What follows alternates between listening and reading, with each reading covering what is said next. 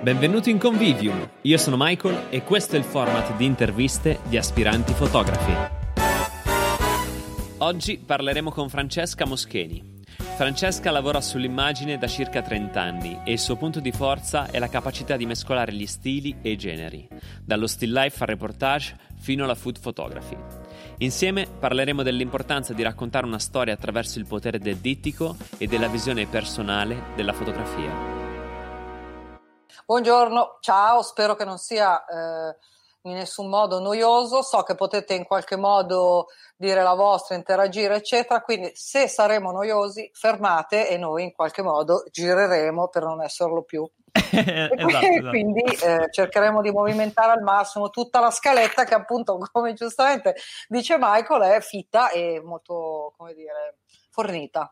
Assolutamente, sì, sì. Quando ho visto la scaletta ho pensato, mazza, ma questo non è un'intervista, questa è una sorta di workshop praticamente, cioè meraviglioso. Uh, tra l'altro, allora, io sono venuto a conoscenza uh, di te tramite uh, il solito Enzo Dal Verme, che mi ha fatto un sacco di nomi incredibili, persone incredibili, e devo dire, tutte quelle che sono passate qui fino adesso mi hanno stupito, eh, e tu, tu, mi hai già stupito al telefono, quindi sei già un passo avanti. ed è stato meraviglioso, insomma. E lui mi ha, ti ha venduta come... Ecco, sentiamo. Sì, una fotografa, vabbè, simpaticissima, super empatica, meravigliosa, bla bla, e poi ha detto, ti ha venduto solo per la fotografia di food, cioè ha detto, guarda, uh, fotografa food superstar, ti ha definito, una roba del genere, no?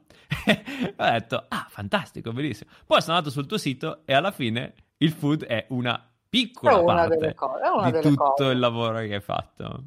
C'è un motivo, Fantastico. se vuoi lo spiego. Spiego? Vai, certo, spiego sì, sì, spiega, spiega, spiego spiega, assolutamente. Allora, diciamo che e con questo spuntiamo il primo punto della scaletta. Ah, esordi. Ah, esordi. Wow. Ah, tac, esordi. così. Andata, vai. Ecco, esordi, tac, ecco il primo, così spieghiamo. Allora, diciamo che ehm, non ho iniziato svariatissimi anni fa e come direbbe Enzo non si dice quanti anni fa, ma tanti, ma senza precisare esattamente quanti, perché non si fa, una signora non dice queste cose. Comunque un tot di tempo fa per essere sufficientemente autorevoli per essere qua con te stasera o esatto, esatto eh, ho iniziato eh, con l'idea che mi piaceva fotografare, che soprattutto mi piacevano i viaggi, cioè viaggi, la rep- reportage di viaggi era nel mio cuore in assoluto.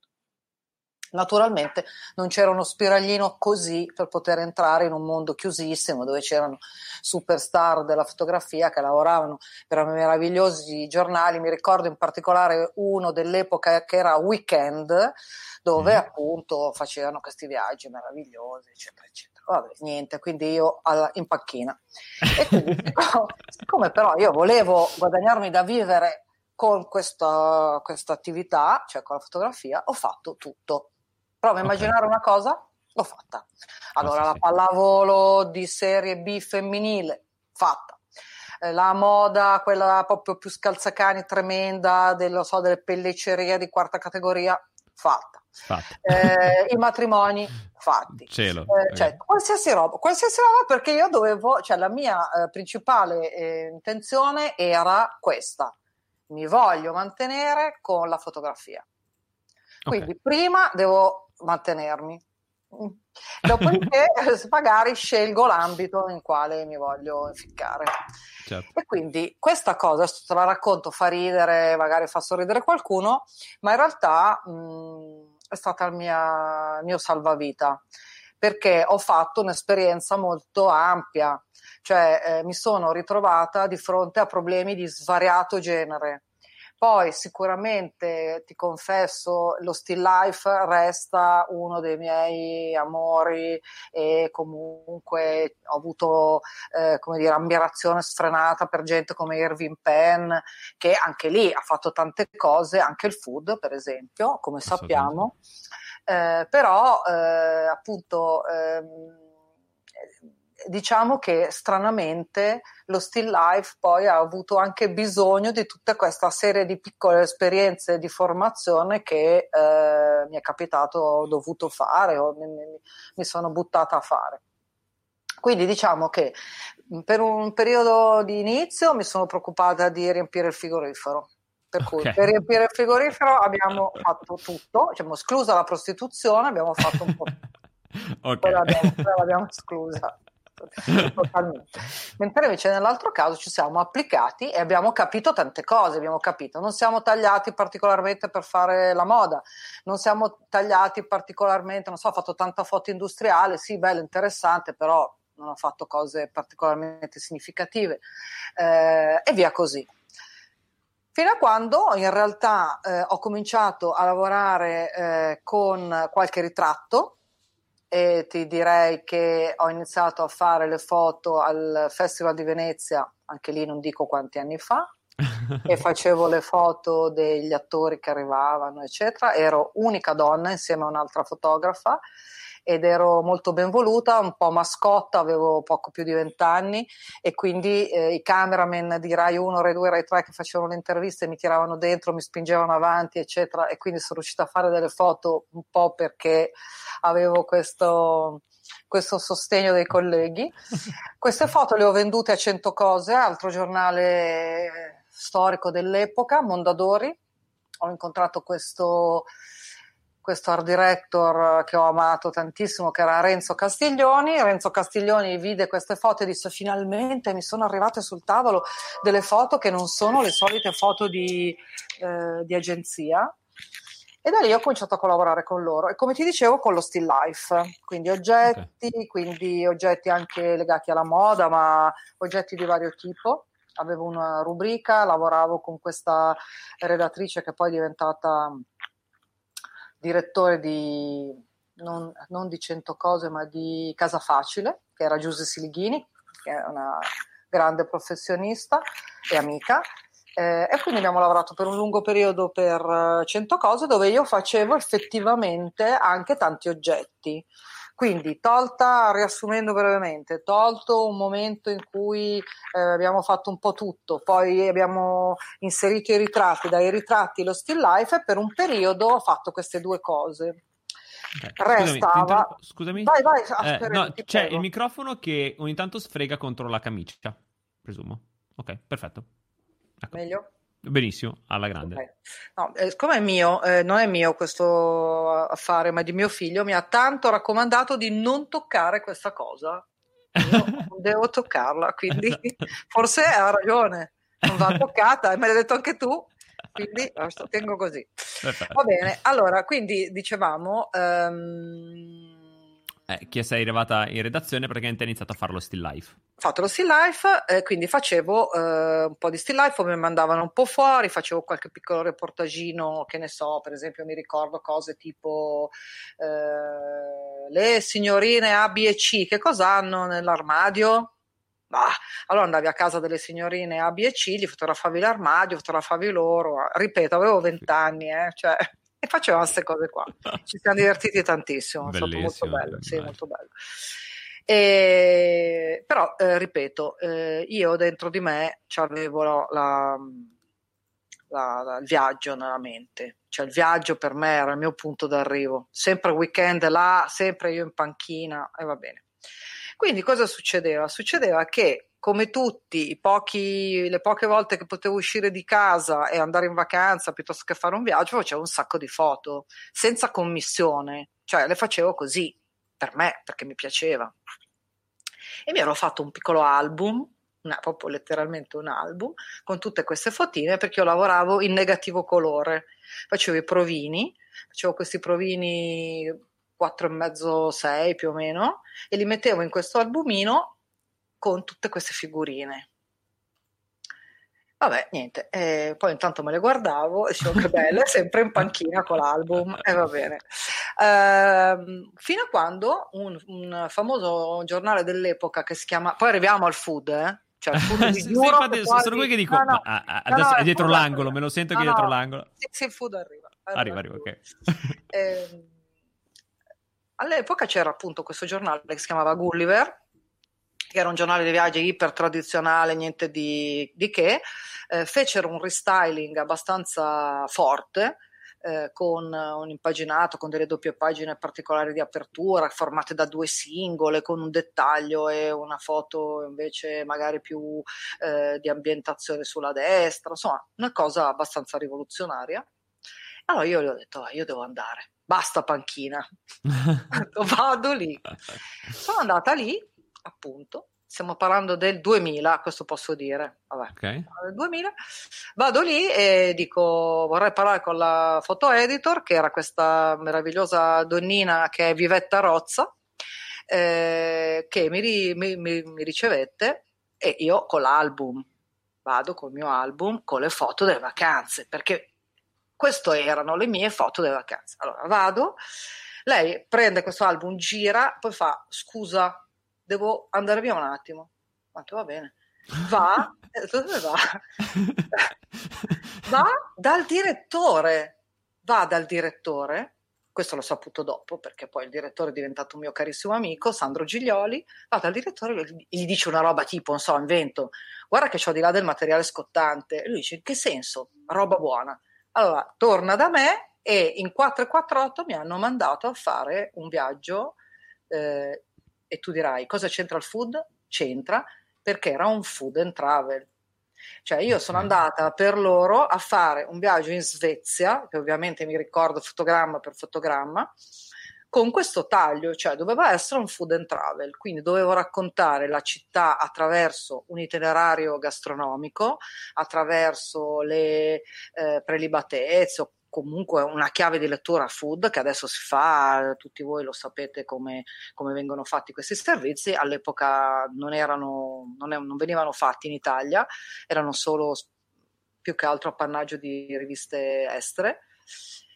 E niente, praticamente ho fatto una sostituzione, questo poi l'ho saputo dopo, il fotografo che doveva partire per quel viaggio aveva avuto non mi ricordo più quale problema e quindi io sono capitata al posto giusto, al momento giusto e mi hanno infilato sull'aereo e sono andate da lì e ne ho lavorato con loro tantissimo, ne ho fatti tantissimo e ho iniziato a fare il food in questo modo, quindi approcciandolo eh, in modo narrativo, non, eh, non diciamo come still life puro. Però avendo fatto tanto still life ed è il motivo per cui vi ho raccontato la storia prima, eh, in realtà mi mettevo in una mh, prospettiva quasi da studio nel ritrarre il food mentre ero in viaggio. E quindi ho creato questa sorta di miscellanea tra eh, la narrazione to cure un po' così del viaggio, eh, il food però trattato in modo un po' più, potrei dirti, rigoroso, ecco, e quindi questo ha funzionato, è piaciuto perlomeno, adesso funzionato non lo so, però è piaciuto e quindi eh, ho conosciuto tanti chef, ho girato veramente mezza, mezzo mondo con eh, questo tipo di, di passepartout, no? che era appunto fare i ritratti, quindi mi era servito essere stata in prima linea a Venezia e avevo acquisito un po' di quello. Poi, e poi, vabbè, c'era una passione per il, il cibo. Io amo cucinare, amo mangiare, amo. Eh, C'è che sì, sei tornato sì. bio. Eh sì, sì, sì, sì. Eh? Per cui quella roba lì, vabbè, era come dire spuntata fuori quasi inaspettatamente. Cioè, non ho sempre sognato di foto- fare foto di food, però mi sono sempre piaciute. Le foto le strappavo dai giornali, mi tenevo la ricetta, ma mi piaceva anche la foto. Per cui se la, foto era brutta, la ricetta come non mi piaceva tanto. Quindi certo. deve esserci l'abbinamento tra le due cose. E niente, quindi così ah. ha funzionato, hai capito? E al cibo siamo arrivati così.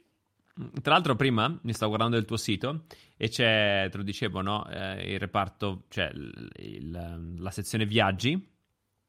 E ho visto che sei andato a Chiang Mai che è tipo una delle mete in cui sarei voluto andare quest'anno, ma poi eh, tu delirio, non sono dico andato. Dove devo andare io, per cui va bene. Ok, va bene. Perfetto. E, ehm, e, quindi mi sono guardato le foto e ho visto che cioè, è super interessante perché, ok, ovviamente ci sono un po' le foto di contesto, eccetera, ma poi alla fine tu la rac- racconti attraverso il cibo, la cucina. Eh, è interessante comunque come, eh, come. Dire, approccio piace molto perché è espressione, comunque senza fare retorica, il cibo è espressione, grande espressione di, di un popolo, di un paese, di una cultura. E poi perché, e qui spunto, spunto un'altra vai, cosa. vai, spunta, spunta. macrocosmo, microcosmo. Ah sì, bellissimo quello, l'ho, l'ho visto, beh, bellissimo. Allora, a me funziona visivamente moltissimo eh, lavorare eh, attraverso il concetto di dialogo. Quindi mi piace accostare le foto due a due, qualche volta a tre, ma quello ne parliamo dopo.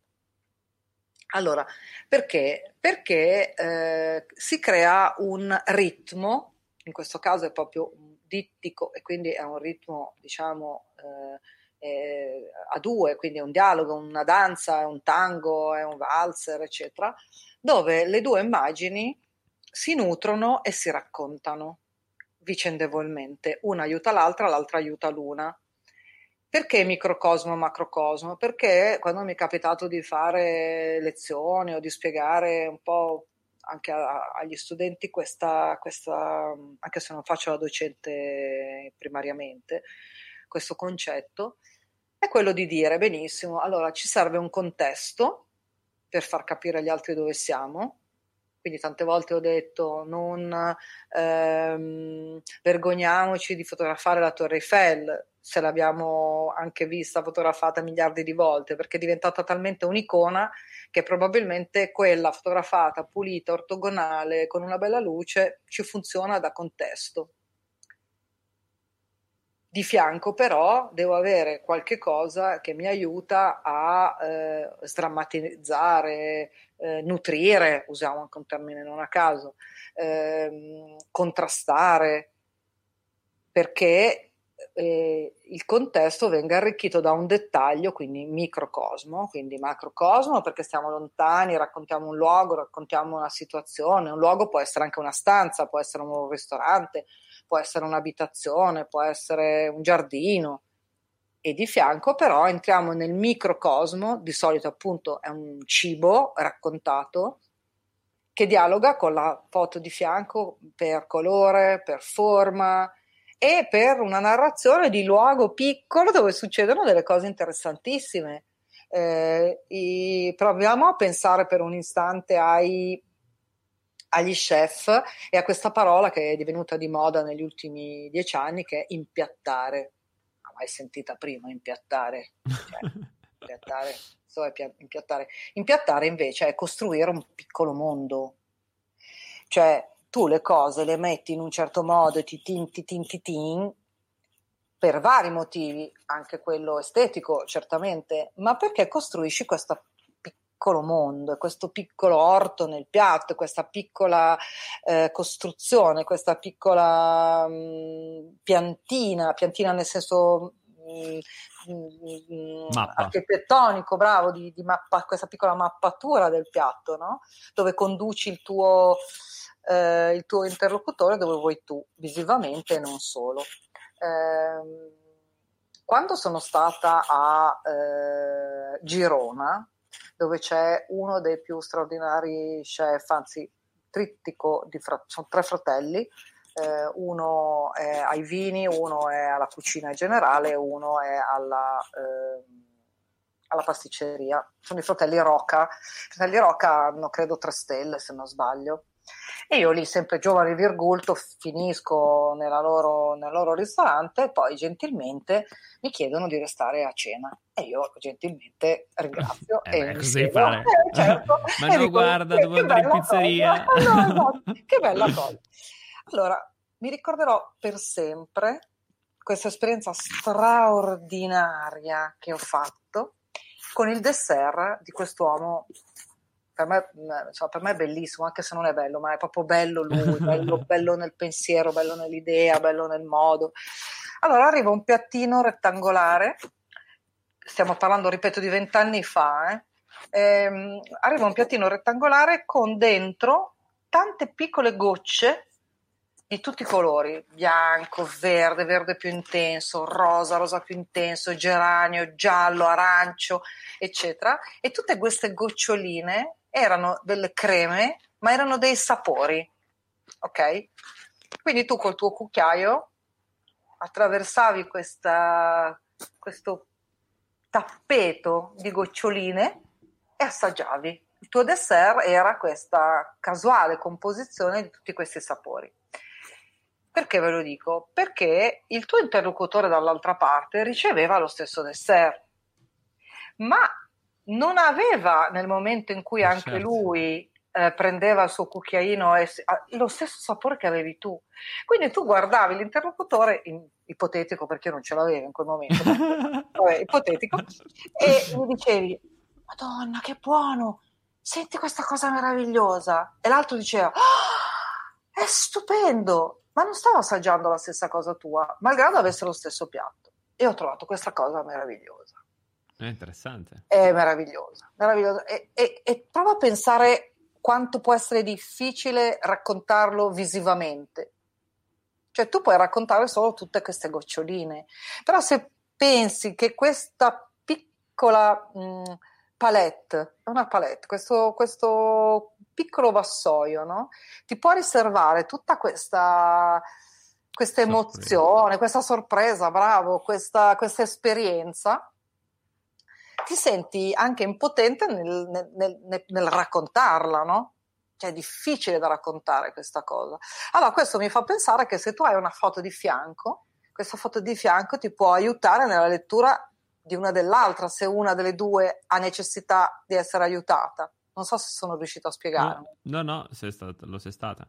Ma guarda, capisco benissimo. In realtà eh, il concetto del macrocosmo e microcosmo è interessantissimo, però mi è fatto venire in mente l'album di ANFM, ANFM è l'Associazione Nazionale Fotografi Matrimonialisti, eh, di Nunzio Bruno, che praticamente ha fatto quest'album in cui le foto singole erano belle, ma la cosa spaziale di quell'album era il dialogo che una foto aveva rispetto all'altra. E peraltro lui giocava molto con eh, l'idea di in qualche modo ridisegnare il contenuto di una foto attraverso il contenuto dell'altra. Cioè metteva due situazioni che in realtà magari non erano vicine, ma nel suo immaginario lo erano, facendo comunicare magari, non so, con lo sguardo di una persona, lo sguardo dell'altra, e reinventava storie, no? E quindi raccontava la, la, sua storia ed è stato meraviglioso, bellissimo davvero. Eh, lo è, lo è perché riesci in qualche modo, eh, in questo modo, a mettere la tua cifra su una cosa che è solo esclusivamente tua. Cioè il fatto che tu accosti quattro mezze arance e due pompelmi, sto inventando, in realtà non tanto perché è una foto che ho fatto che ho in mente, con di fianco eh, una croce ehm, di Malta allora, apparentemente non ha dialogo. Ci sta perché questa croce di Malta scolpita in questo muro eh, siciliano aveva come delle piccole, dei piccoli licheni gialli e quindi si legava molto bene alla, alla texture invece degli agrumi. Ma in realtà c'è sotto il fatto che furono i cavalieri di Malta a portare le arance in, in Sicilia. Capisci? Per cui non è importante che uno la veda questa cosa, perché per me quello che è importante è che delle immagini abbiano letture a tutti i livelli. Cioè tu devi poter eh, comunicare, eh, scusa faccio un, una, una, dico una cosa vai, vai. un pochino, come posso dire, mh, mm, eh, anticomunista, diciamo, nel senso, o antidemocratica, nel senso che le persone non hanno tutte la, lo stesso tipo di estrazione culturale o stes, lo stesso tipo di strumenti per la decodifica delle immagini. Ci sono persone più semplici e persone, diciamo, più colte, più articolate, più, eh, più ab- abituate, diciamo, no? Però tu devi poter fare una cosa che piaccia a tutte e due le persone. Anzi, quindi non è vero che è antidemocratica, è molto democratica, molto democratica. Quindi eh, tu devi poter fare un ritratto e devi emozionare sia le persone che vedono solo il ritratto, eh, sia quelle che invece ci vedono dentro l'immagine di un libro che hanno letto, il richiamo a un grande pittore, eh, un passaggio di un romanzo importante, capisci? E quindi vanno a nutrire il loro immaginario già ricco delle cose che sanno e quindi diventa una specie di volano che arricchisce una cosa che loro hanno già nella mente. D'accordissimo, bellissimo peraltro, bellissimo. Mi viene in mente eh, qualche mese fa andai a vedere a Milano la mostra di Picasso. E allora, sai, tutte, cioè, tutte le cose, eh, allora ti guardi tutte le cose, ti ascolti la guida. Poi giro l'angolo e c'era questo mm, foglio di carta con due sagome disegnate, sai, tipo l'uomo e la donna, proprio a livello sagome, così, tac tac, no? E io guardavo e dicevo... Ho, ho una nipotina piccolissima che ha un anno e pensavo... È, è simile a quello che potrebbe fare lei, no? E poi riflettevo sul fatto e mi dicevo... Forse mi manca... Cioè, forse devo ancora, come dire, acquisire una visione che mi porti a un livello superiore, no? E, ed è bello questa cosa degli strati perché c'è sempre, anche nell'immagine, noi dovremmo riuscire a ricrearla, ma è difficilissimo poi, no? Cioè, non è così scontato. Creare appunto, come dicevi tu, dei livelli di connessione, no? Di modo che una persona riesca a leggere un'immagine, ma poi altre riescono a leggerci anche quello che c'è sotto esatto. Per me questo è fondamentale, questo è fondamentale.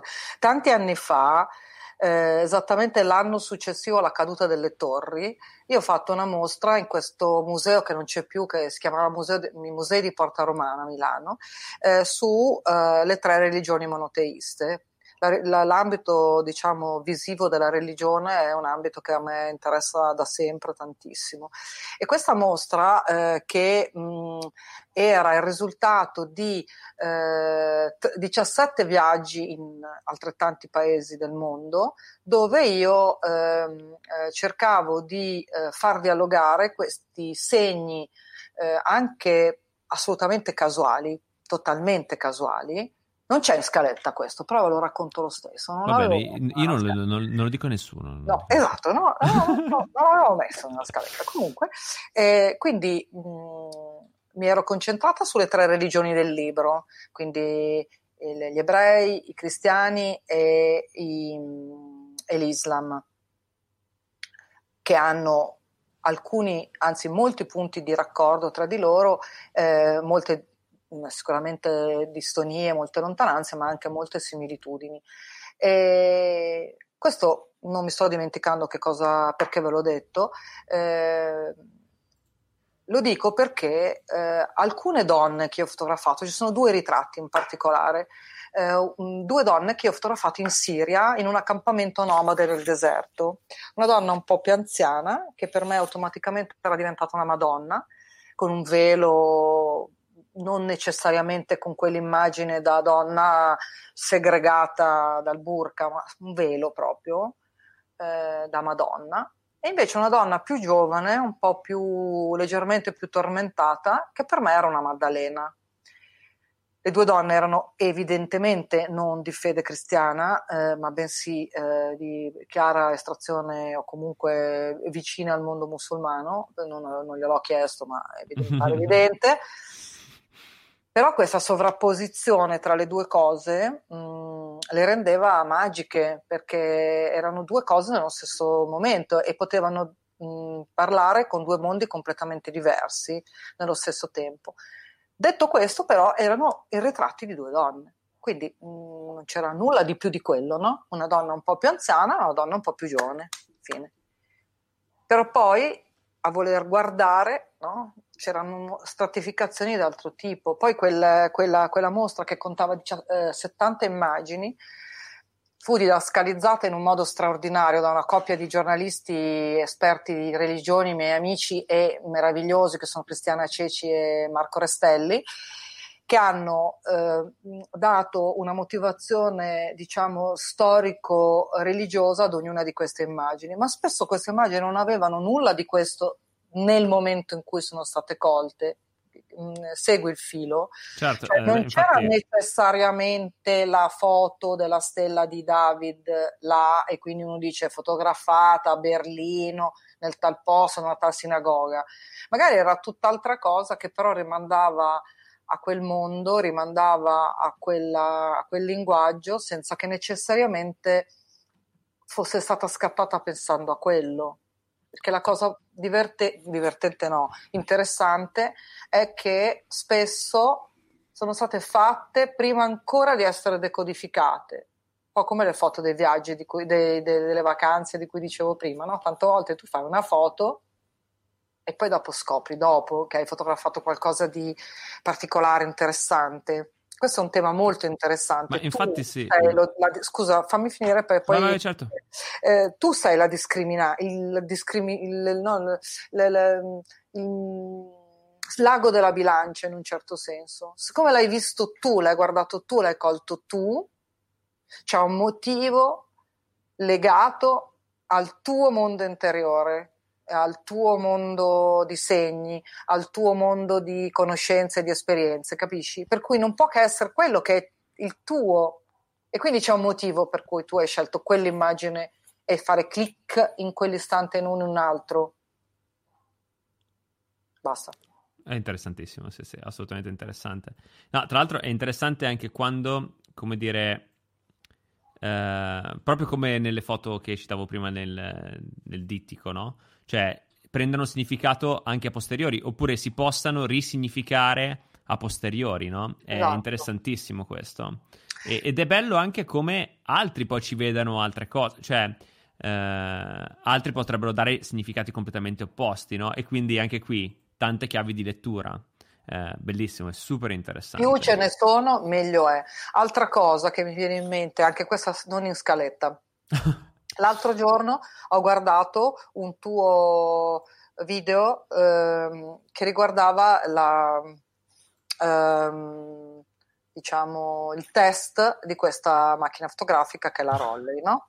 Okay. Eh, e tu vai in giro con un altro ragazzo a fare queste foto una cosa che mi piace sempre da pazzi, mi piace da morire, è quando tu vedi due che fanno qualcosa, un film, una foto, eccetera, e poi vedi la foto è bellissimo, io lo trovo meraviglioso. È, non, non mi stanca mai questa cosa. Anch'io credo che sia meravigliosa è sempre una rivelazione, non è mai quello che tu ti immagini, perché non l'hai fatta tu, l'ha fatto un altro. E per quanto tu da fuori veda il backstage, che quello lì fa sposta, guardami in macchina, guarda di lì, fai qua, eccetera, eccetera, poi plaf, ti fa vedere la foto e tu dici, no, ma è bellissima. Oppure, ma no, è bruttissima, ma come? Perché non l'hai fatta tu è lo sguardo di un altro ed è quella la cosa interessante, che non sei tu, è un altro che ti fa vedere come l'ha fatta lui. Bellissimo. No, guarda, ti dico questo, tra l'altro, proprio citandoti quel video, Alli, proprio all'inizio all'inizio, eravamo in giro io e Pasquale, a un certo punto lui si ferma e ci sono questi due signori che stanno scaricando del tipo dei materassi, non so cosa, no? E allora lui chiede a questi signori di fare una foto e insomma gli fa questo scatto, io ero lì con lui. E la cosa bella poi di quella giornata è che abbiamo scattato con la Rolley, quindi ovviamente di conseguenza le foto non le, be- non le abbiamo viste subito, le abbiamo viste dopo quando abbiamo sviluppato il rullino. Quando poi io sono andato a vedere quella foto, cioè, giuro, era proprio diametralmente opposta rispetto a come l'avevo vista io. E anche mentre montavo il video ho detto, ma come ha fatto a farlo? Cioè, com- come l'ha vista, no? Con quell'inquadratura lì. Ed è, guarda, hai citato un punto bellissimo, è davvero incredibilmente interessante questo. Sì, lo è. Bellissimo. Lo è. Perché è... poi rivela molto della persona il suo modo di scattare e di vedere. Sì. Ma soprattutto è, è, sempre un'epifania perché non ti sembra che questo sia possibile e invece è possibile, è assolutamente diverso, anche se ha le stesse condizioni che hai tu, partite alla pari, tutte quelle robe lì. È per questo che ci sono questi contest che hanno tanta, tanta, tanto seguito, no? Perché ognuno dentro una stanza fa cose diverse. No, bellissimo, bellissimo. no, tra, tra l'altro, microcosmo, macrocosmo, eccetera, eccetera. Tra, no, tra l'altro questa roba dei video è proprio interessante. Non avevo mai riflettuto su questo, ma hai aggiunto un livello, vedi? di, di bene, bene, bene, bene. Grande, bello, bello, bellissimo. E, ehm, allora, io non so, dobbiamo andare avanti con la scaletta perché mi sono perso la scaletta. No, assolutamente. La scaletta ah, io okay. sono qua perché se dovessi avere qualche tipo te- pagina bianca improvvisamente, allora okay. vado a guardare, Vai. ma possiamo parlare di quello che vogliamo. Poi, insomma, a un certo punto tu dirai il tempo è scaduto. Sì, tra tre ore lo dico. No, no, no, no, no, no, però in, in scaletta quando ho letto questa cosa ero incuriosito e quindi volevo chiedertelo. Eh, tu hai scritto luce naturale e luce artificiale. Mm. E ti spiego perché sono incuriosito, no? Perché mm. quando sono andato a vedere le tue foto sul sito, Uh, ho visto tante tue, soprattutto quelle di food, mi paiono, perlomeno la maggior parte adesso... Non... Ti paiono! Vero? Ti paiono! visto, visto come paiono. mi sono salvato, perché parto ti sempre, paiono? capito? Come ti Col... paiono? In luce naturale. Invece no. Eh, lo sapevo, lo sapevo. ecco, allora diciamo che posso, parlo io? Vai, vai, certo.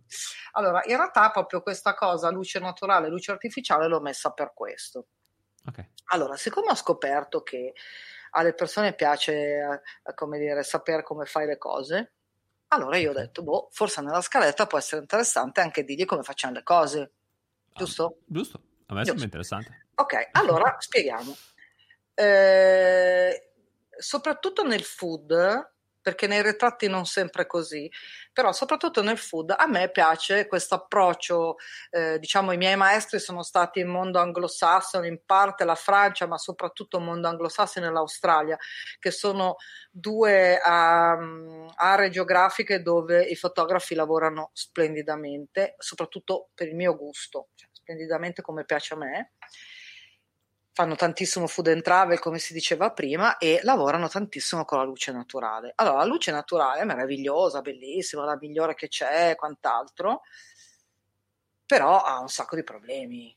Cioè, voglio dire, se vai a fare un reportage a Leningrado a febbraio, fischi c'è un'ora di luce, non, è che puoi, non è che puoi stare lì un mese e mezzo per fare un reportage di due, sono due chef adesso famosi, cioè non puoi. Ecco. In, effetti, in effetti no, eh, torna difficile. No, de- torna difficile.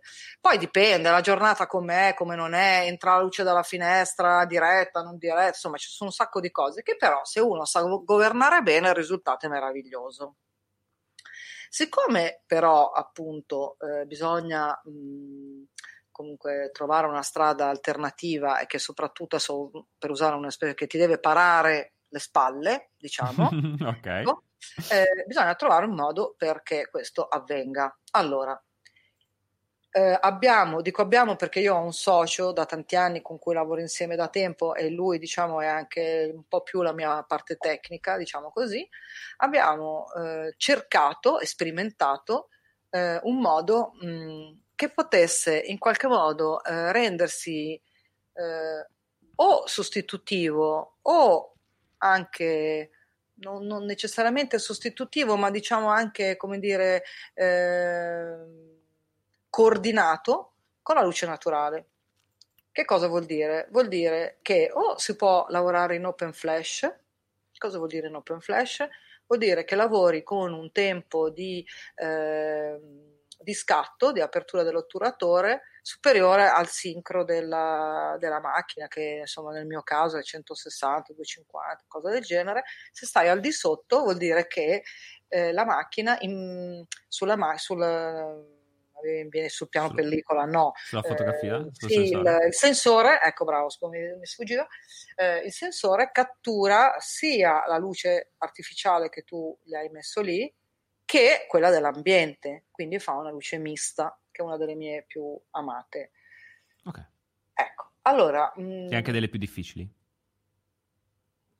Oh, a me non sembra difficile.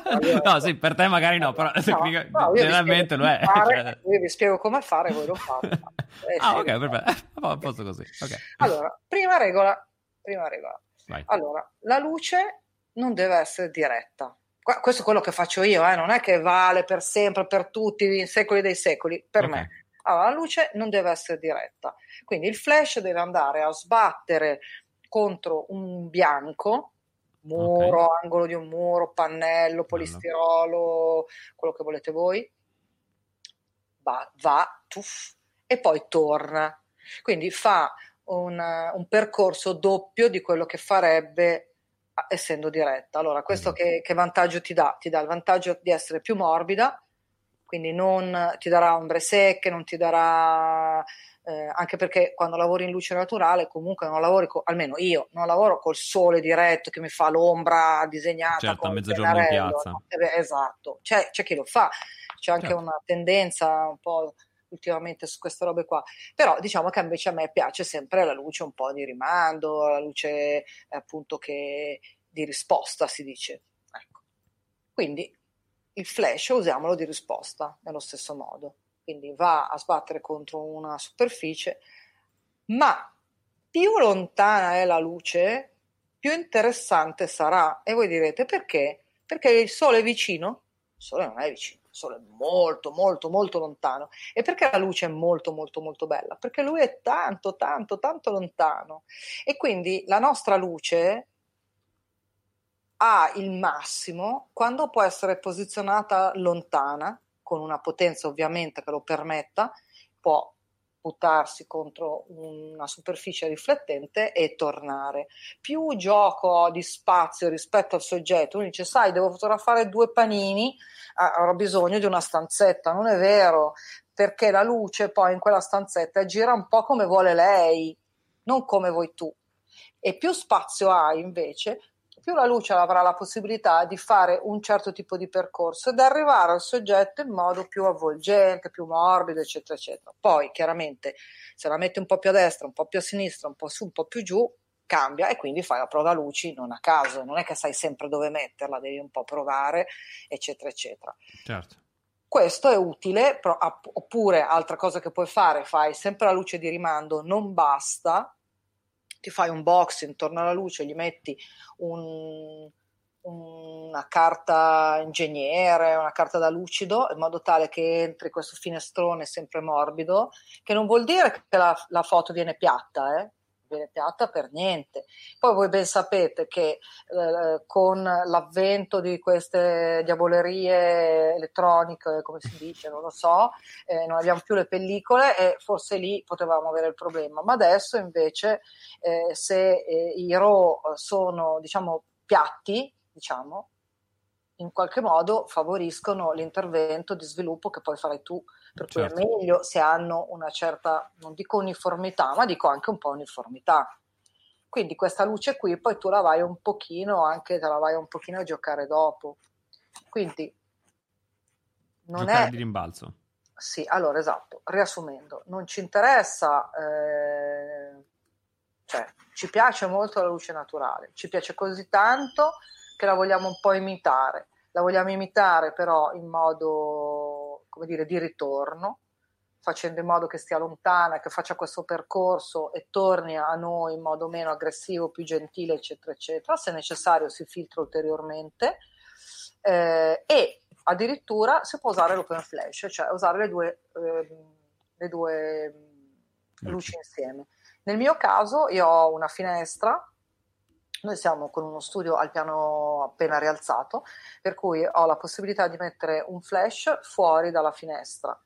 Eh, e uso le due luci, uso la luce di rimbalzo più la luce diciamo che entra da queste finestre eh, in modo tale in, da avere anche costanza, perché il grosso vantaggio è che il sole che si muove e fa quello che fa tutti i giorni, non, eh, sì, non, non, non, è che entra dalla finestra nello stesso modo, la mattina certo. più in ombra, il pomeriggio meno, certo, eh, oggi fai post produzione e le metti tutte a posto, sì e no, eh, e quindi eh, se tu invece hai un flash direzionato in un certo modo, quella costante ti fa fare un servizio di 8 foto, 6 foto, quante ne devi fare in quel giorno? 8 in un giorno non le fai, ma insomma ne fai 6, 5. Le fai con una certa, eh, diciamo, eh, costanza che ti permette anche quando giri le pagine del giornale di vedere una cosa che ti sembra quasi contemporanea, che, che a unità di tempo, diciamo, anche se magari tu hai scattato in due giorni.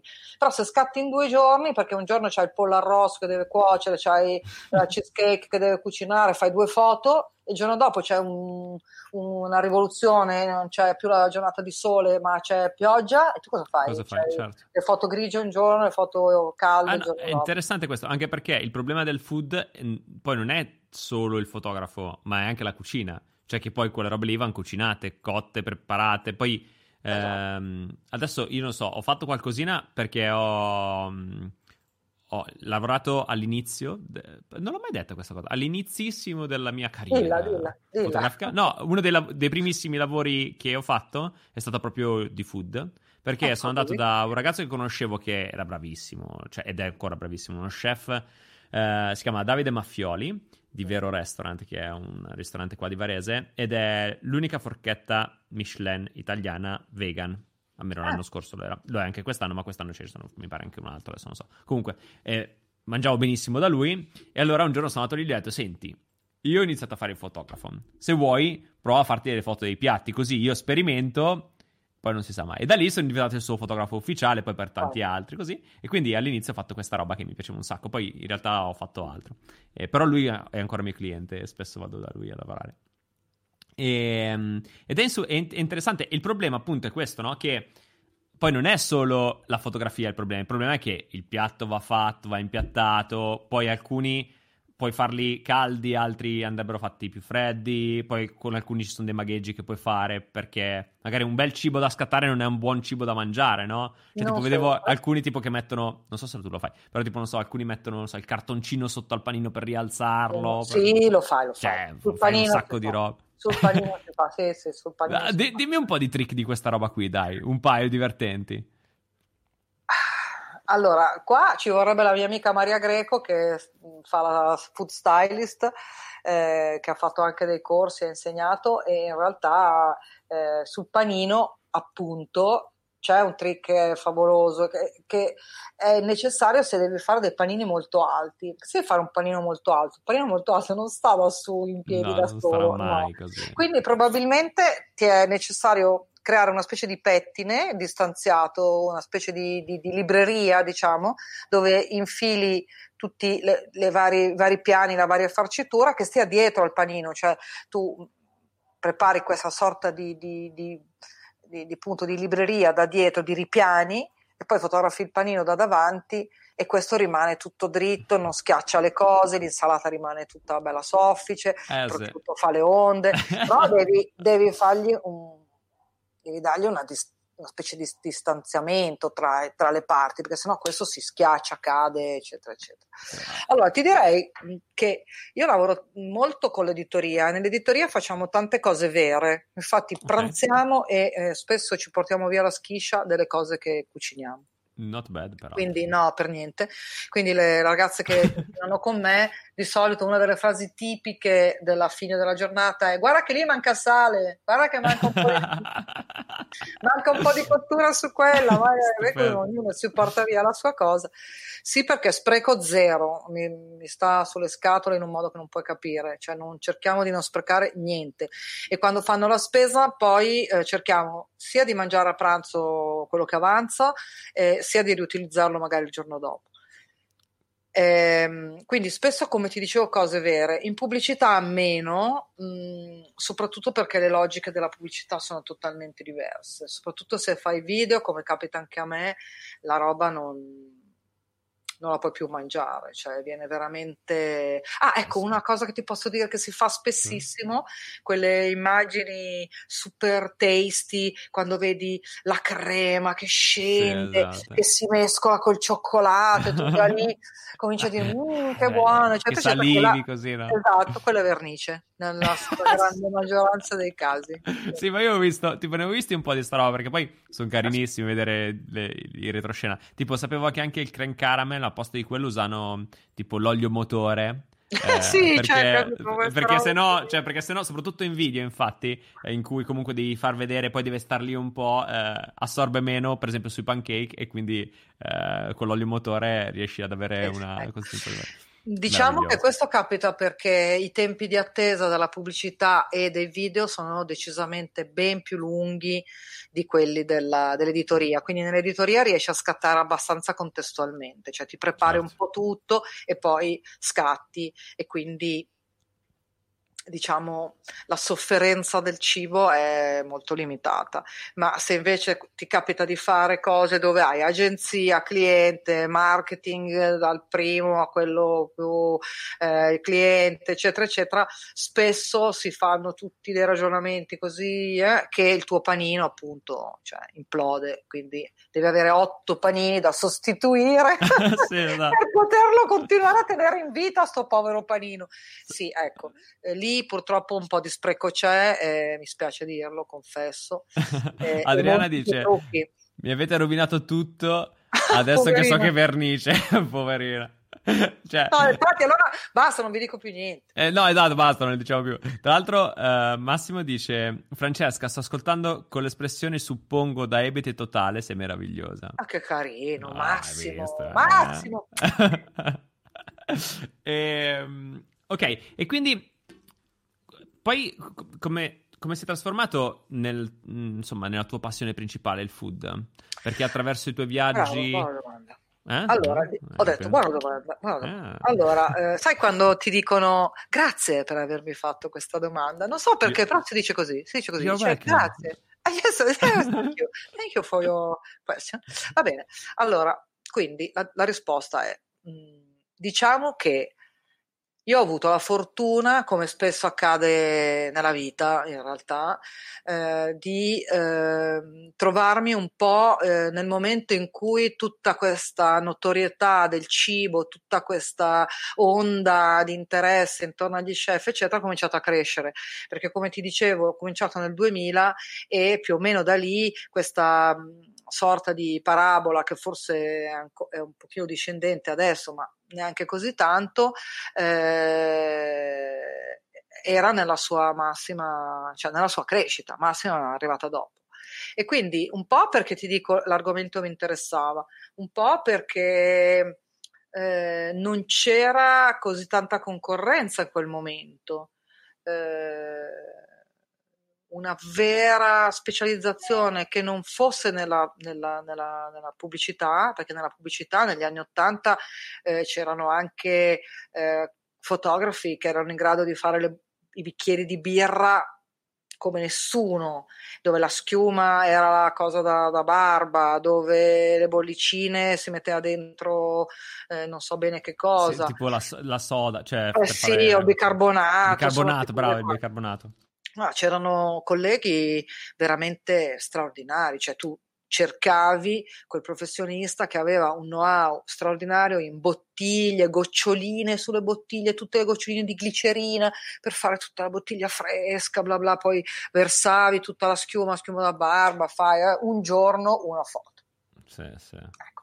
Poi in realtà ti dico, le cose sono un po' cambiate e, e c'è stata un po' anche questa necessità di raccontare, no? per cui torniamo un po' a quello che dicevamo prima, eh, il microcosmo, il macrocosmo, il dittico, il dialogo, la storia, lo storytelling, parola che, come ben sai, mh, è una parola nuova, una parola sì. nuovissima, non ne parla sì, nessuno. nessuno mai, mai sentita? Story mai? Story, esatto. story swelling? Però, story è, swelling. esatto. Però è una parola che... Eh, determina una, una, tendenza, ha determinato perlomeno una tendenza eh, e una necessità di raccontare, quindi spiegare un po' di più. Dimmi, dimmi. No, pensavo che però le tue foto di food, soprattutto quelle sul sito che ho guardato, così, sono storytellingose. Sì, ma io ci credo. Prima si chiamava reportage, eh? Cioè adesso non so chi è che le è venuto in mente sta roba qua, ha detto adesso sconvolgo, li sconvolgo tutti con una parola nuova e tutti caspita, eh, fa storytelling. Allora, workshop di storytelling, bellissimo. Mai sentito parlare di sta roba, ma non era altro che reportage, cioè raccontare una storia, cioè i nostri fotografi eh, diciamo di viaggi, di, di co- hanno fatto quello, cioè chi si occupava più di un argomento, chi più dell'altro, ma quello facevano, hanno sempre fatto solo quello. Però c'è una diversità tra la foto estetica, e poi in tutto, no? Per realtà, nel senso, um, prettamente solo estetica, ecco, dalla foto invece di un racconto. Ed è interessante come anche attraverso il, il cibo si possa raccontare molto, no? Eh, non so, per esempio, ho visto quello della seppia cioè, eh, non so, ci sono due seppie, sono seppie, non so perché sono vegetariana, quindi non è che... Sì, sono, sono, dei calamari. Calam- ecco, sapevo che sbagliavo, ecco. Due no, calamari... La famiglia è quella lì. Ok, sono, sono cugini, bene. Eh, che sono lì uno di fianco all'altro, però dal modo in cui è composta, dai colori, dalla luce, insomma, è interessante. Non è la foto al caramaro, così. No, allora, Adesso dico una cosa un po', faccio un po' la figa, scusa. Adesso no, no, vai, vai. È arrivato il momento. Arrivato sì, il sì. momento Al 54 poi, 54 minuti. Vero? È... Si sì. può, ecco. Allora, lì ci deve essere, secondo me, la tua cifra il tuo buon gusto. Lì non te lo, questo non te lo purtroppo insegna nessun workshop, non ce n'è di storie. Mm, è sempre un po' la sommatoria di chi sei, quella roba lì, della tua famiglia, di dove sei stato da piccolo in vacanza, di come tua nonna ti vestiva, mi metteva dei vestitini tremendi con dei fiorellini e non potevo andare in giro, però mia mamma me li metteva e io sono anche un po' quella lì del vestitino di mia nonna. Eh, quindi mh, mm, il buon gusto e quindi come per risponderti in questo momento seriamente quello che hai detto tu, l'estetica quindi, è attenzione, non so se si è bloccata per voi o per me. Um, comunque, intanto che si è bloccata, è interessantissimo questo, questa capacità di esprimersi attraverso la fotografia di food. Uh, io lo trovo parecchio complicato. Quando all'inizio della mia carriera, appunto, mi sono interfacciato con la fotografia di food, è stato più che altro per appunto in qualche modo rendere bello, appetitoso il piatto che avevo davanti, quindi mi concentravo sugli ingredienti e sul renderli al meglio possibile. Invece, devo dire che... Mi devo spostare in un altro luogo dove secondo voi c'è... No. No, ma io sono andato avanti così, tra la okay, tra la le. Allora, basta. Allora torno. E, e quindi dicevo appunto che è difficile, molto difficile, perlomeno per me, per, lo, per me è stato, però se lo rifacessi adesso forse lo rifarei con un'altra intenzione, raccontare il cibo cioè raccontare una storia attraverso il cibo. Perché io dicevo che quando appunto all'inizio scattavo food, l'ho sempre fatto con l'idea di rendere bello e appetitoso la cosa che avevo davanti e non per raccontare una storia di contesto, che invece è molto più interessante. Allora, adesso vi cito una cosa che ho detto a a questo workshop che ho fatto eh, per, eh, in collaborazione con Sky e eh, Photo Factory Modena, che è esatto. questa, esatto, lì. Ehm, avevo a, a, disposizione, diciamo, tre o quattro giorni, non ricordo, ehm, con cui eh, dare un assignment a questo gruppo di ragazzi che avevano vinto, diciamo, la l'opportunità di stare con sei grandi fotografi e imparare e stare su eh, approfondire sei ambiti diversi. No? C'era Torimer per il ritratto, c'era Pino Musico, il teatro, c'era Castella, eccetera. Eh, nel mio caso abbiamo fatto photography e appunto storytelling. E allora eh, eh, quello che io ho cercato di... Allora,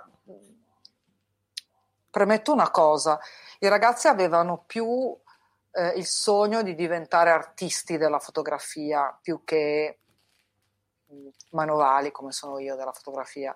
Eh, e quindi diciamo che io ho fatto una lezione parte Tony che forse, anzi senza forse, fa le due cose come me, cioè fa progetti artistici ma anche eh, lavoro diciamo commerciale, gli altri fotografi fanno quasi tutti lavori diciamo più nell'ambito della sfera artistica e quindi eh, io a loro ho dato un'infarinata di quello che invece può voler dire avere un assignment in tutti i sensi, cioè se tu vai a lavorare per Sports Week eh, ti chiederà cose diverse che Bell'Italia oppure cose diverse che Io Donna oppure cose diverse ti chiederà un taglio più, più, più consono al proprio al proprio piano editoriale, eccetera. No? Certo. Vabbè, tutto questo per dirvi che anch'io do a loro un assignment. Eh, sono andati a fotografare al, al, mercato di Modena, al mercato mi viene Marinelli, ma non si chiama Marinelli. Comunque, vabbè, questo non ve lo posso ricordare, tutto non me lo posso ricordare.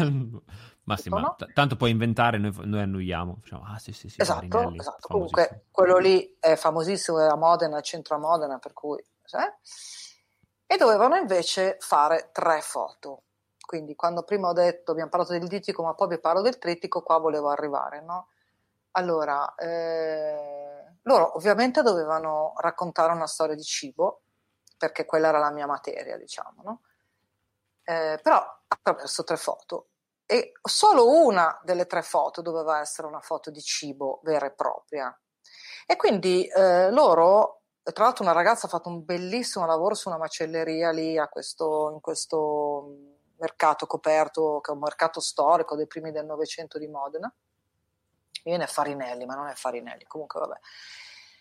E eh, lì c'erano una serie di piccole regole da, eh, da, seguire per raccontare questa storia. Allora, come ti dicevo prima, Michael, allora c'è il contesto, cioè tu devi raccontare dove siamo, cioè non puoi prescindere, perché se appunto, come ho detto, stai facendo un reportage su, eh, che ne so, eh, lo, faccio un, un esempio del genere, sugli hamburger prodotti dalle mucche nel Kentucky, Bisognerà far capire in qualche modo che non siamo a Modena, ma siamo nel Kentucky, oppure che siamo eh, a Martha Swigner eh, piuttosto che siamo che so, in, in Australia. Cioè, è importante perché chi guarda soprattutto adesso che guardiamo così tanto, che abbiamo eh, questa, mm, questa over quantity di immagini date da tutti i mezzi, sappiamo, da Instagram in avanti, eccetera. Tu hai poco tempo, fai swipe, swipe di qua, di là, di su, di giù e devi capire molto rapidamente dove sei. Allora, se non lo riesci a dire in una foto sola, ma ne hai tre a disposizione, uno la dedichi per cercare in qualche modo di raccontare dove sei.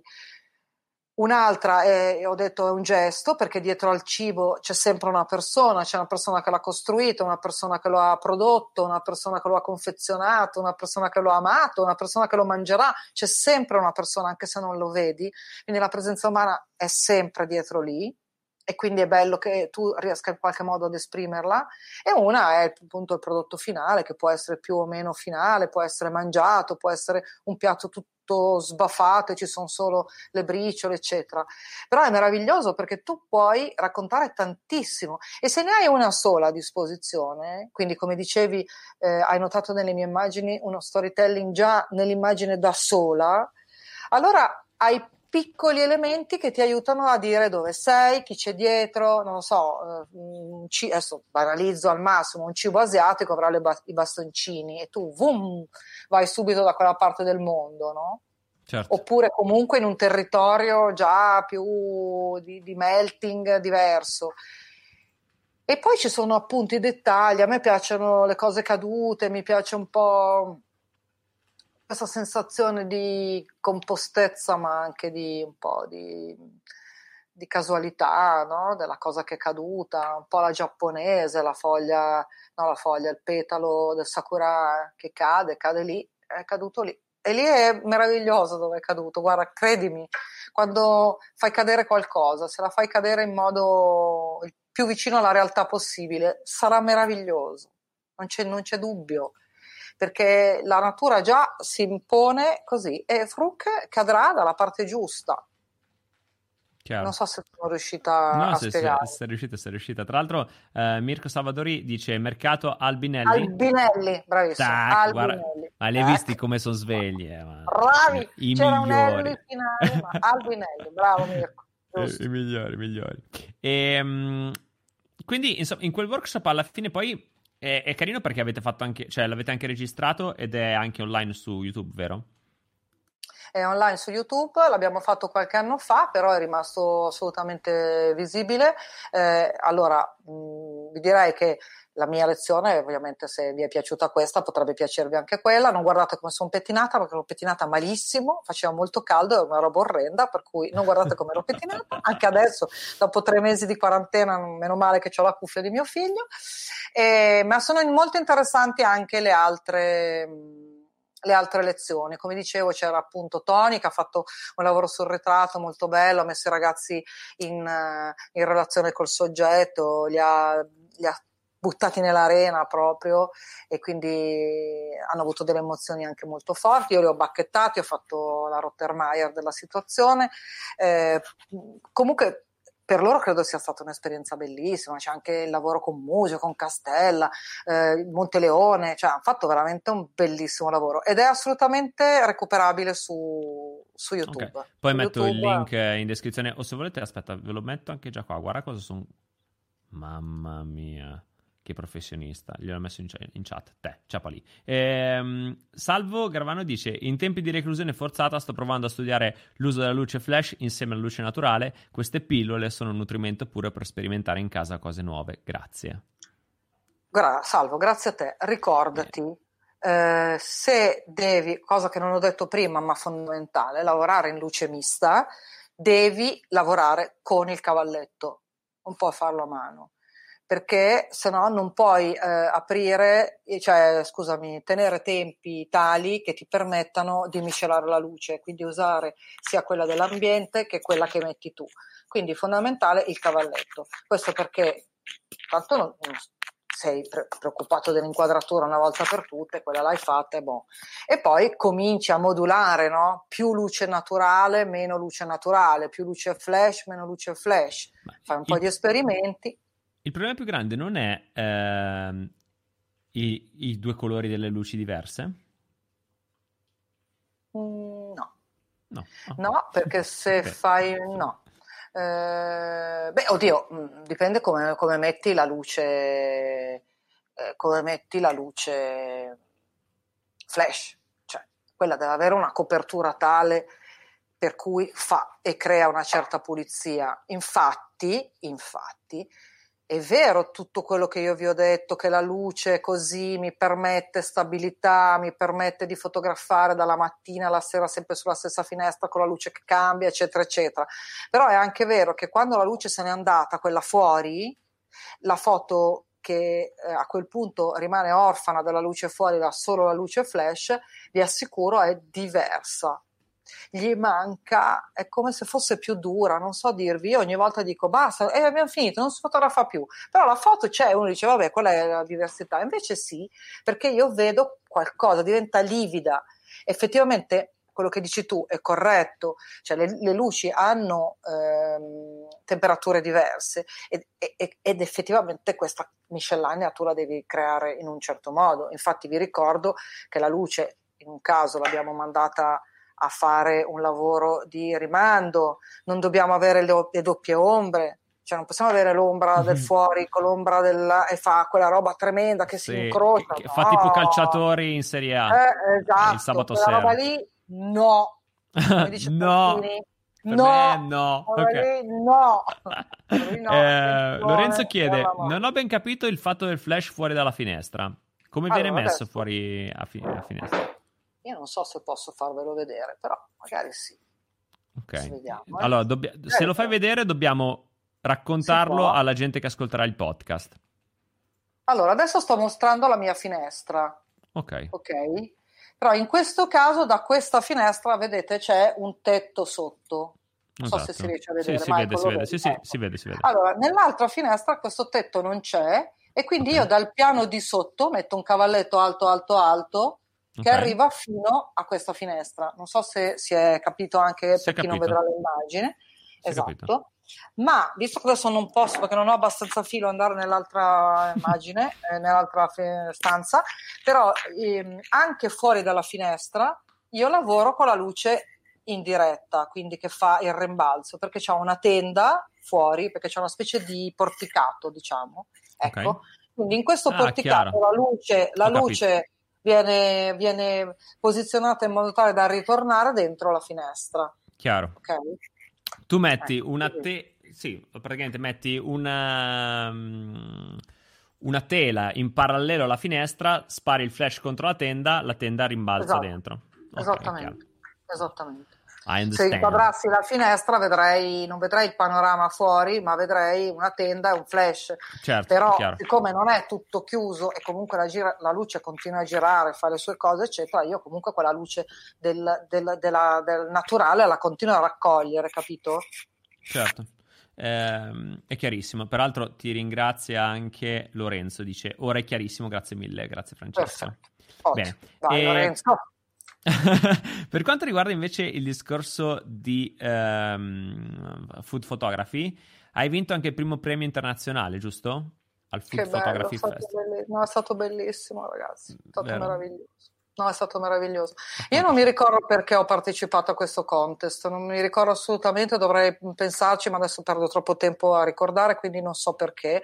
Fatto sta che partecipo a questo contest e eh, questo un po' di anni fa, no, beh, neanche tanti, nel 2017, non così tanti anni fa, e, e gli mando eh, dei dittici, appunto, torniamo sempre a, questa, a questo modo di parlare. Posso chiederti di una cosa riguardo i dittici?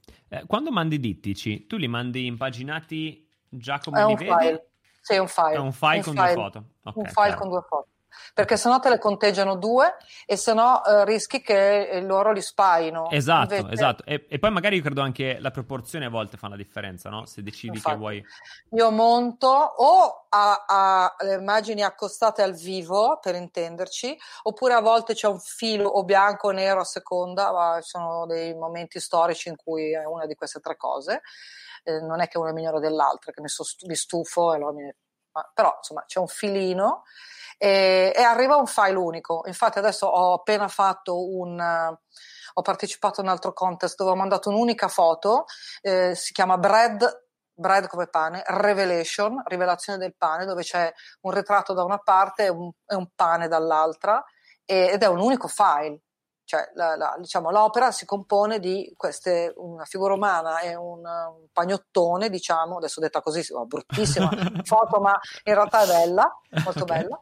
Eh, e, e, e, quindi è uno solo. E in quel, in quel, caso fece la stessa cosa. Gli mandai, il massimo erano 10 foto, però io gliene ho mandate 20 alla fine, capisci, in questo modo. E, e niente, erano dei ritratti di chef molto se vuoi, istituzionali, un po' come la foto che hai messo, che ti ho mandato io per aprire questa, okay, sì. eh, questa chiacchierata. E, e, di fianco ci sono i eh, piatti visti molto molto da vicino di questi chef. E evidentemente questa cosa piacque molto, per cui vinsi, ma la cosa meravigliosa, eh, che io ricordo con una tenerezza incredibile, è che questa cosa è avvenuta a Tarragona. Tarragona è un luogo della Spagna assolutamente cioè, è un luogo della Spagna, cioè, non è Madrid, Barcellona, cioè un posto carino, ma normale. E quindi sono stata lì e siccome eh, eh, sono andata appunto da sola, ma ci sono andata con mio figlio che era piccolino all'epoca, eh, scusa, mi sono un po', un po', persa. Siamo andati io e mio figlio, che era piccolino, appunto. Sì. Eh, e quindi abbiamo fatto giri, siamo andati in spiaggia, cioè andati, abbiamo preso questa cosa come una vacanza. Cioè, tutti, ah, che belle foto, c'erano delle mostre, siamo andati a vedere le mostre, ah, ma che bello, che bello. Cioè, l'ultima, l'ultima cosa che pensavo era di vincere, ma l'ultima. Quindi, vabbè, che bello, che non bello, complimenti, eccetera. Finalmente arriva la sera della premiazione sera della premiazione, tutti vestiti bene, mio figlio col giacchino, bambino grande così, con la giacchina, tutti a posto, andiamo, ci sediamo e c'erano, ogni sera era molto bello perché in questa piazza un po' appunto spagnoleggiante con una, una, un allure un po' medievale, eh, c'era una proiezione delle immagini, varie immagini, eh, sia in mostra che anche di eh, colleghi che non avevano, non avevano avuto dire, chance di esporre, ma avevano appunto avuto quella di avere questa specie di slideshow. No? Quindi a un certo punto arriva il sul palco questa signorina che dice ah, adesso daremo la premiazione, pipim pipam. Nel frattempo mio figlio si addormenta. Quindi io, mamma, mamma, vedete qua così, questo bambino in braccio così, sola, io non ero con io, io lui, così basta. Avevo della gente di qua, della gente di là e questo bambino così. Allora questa qua dice, ah, allora adesso vi darei il terzo premio. Vabbè. Secondo premio, dice, ah, vabbè. E adesso primo premio, ma la cosa che vi sto raccontando meravigliosa, che questa ha detto and the winner is. Cioè, come ha? Sì, ha detto and the winner is. Ha detto il mio nome. Io questo bambino così, ho preso il bambino, l'ho messo in braccio questo qua di fianco. Io l'ho dato in mano, ho detto scusa, I'm sorry, I'm sorry, bam! Io ho dato il bambino e sono andata sul palco, ma non me l'aspettavo, non mi ero preparata una frase, una roba in inglese né niente. Poi dopo ho pensato, fischia mamma, ho lasciato il bambino, quella là che non so chi è. Vabbè, e niente, quella lì col bambino sempre che dormiva, poi me l'ha bello, non posso dimenticarmi questa cosa. È stato molto bello. E ho vinto coi dittici, però.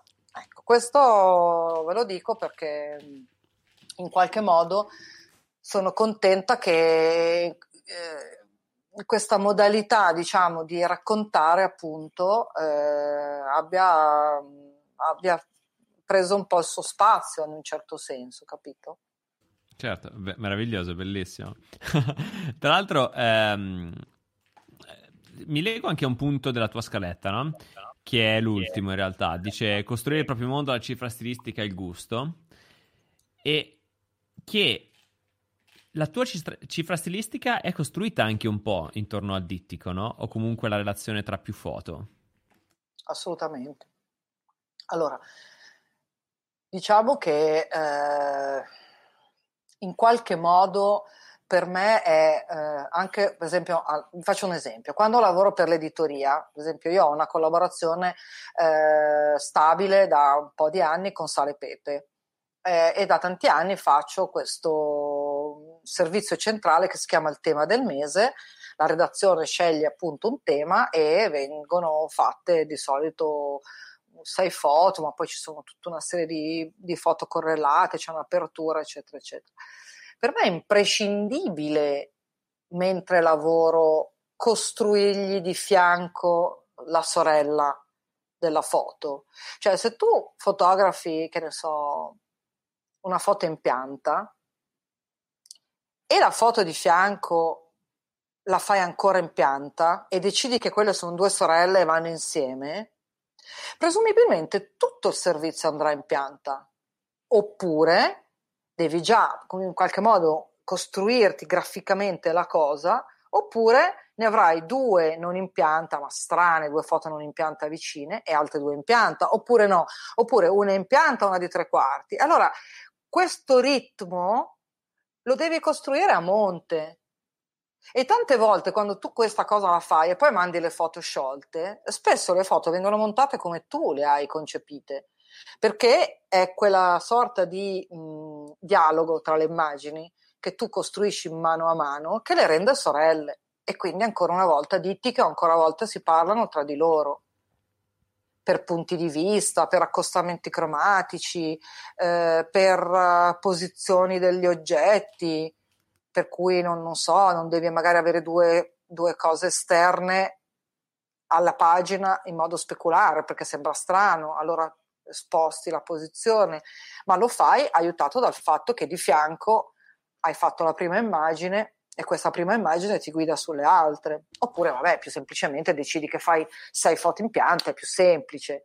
Però fino a un certo punto, perché appunto se hai due ciotoline nella pianta che si baciano, fai due occhietti, non stanno bene vicini quando le certo. impagini, no? Ah, tra l'altro, Vai, dimmi, dimmi. vai, vai, Michael. No, no, no, vai. No, dico, è interessantissimo questa cosa del, del dittico perché in realtà è, cioè, ti porta a un approccio che è completamente diverso alla fotografia. Perché quando tu ricerchi la sola fotografia stai facendo un lavoro, quando invece ricerchi una fotografia che stia bene con un'altra è un altro. Allora, guarda, io eh, sono d'accordissimo con te e a me piace di pensare di fare questo altro lavoro che a volte è, è fatto dopo. Cioè, io a volte, ehm, questo lo faccio anche tanto con il mio socio che ha un occhio un po' più distaccato perché a scattare sono io e quindi i figli sono miei, non suoi, lui li maltratta molto più di me ed è molto più bravo di me a fare il photo editor di me stessa, no? Ma ehm, eh, mi sono persa.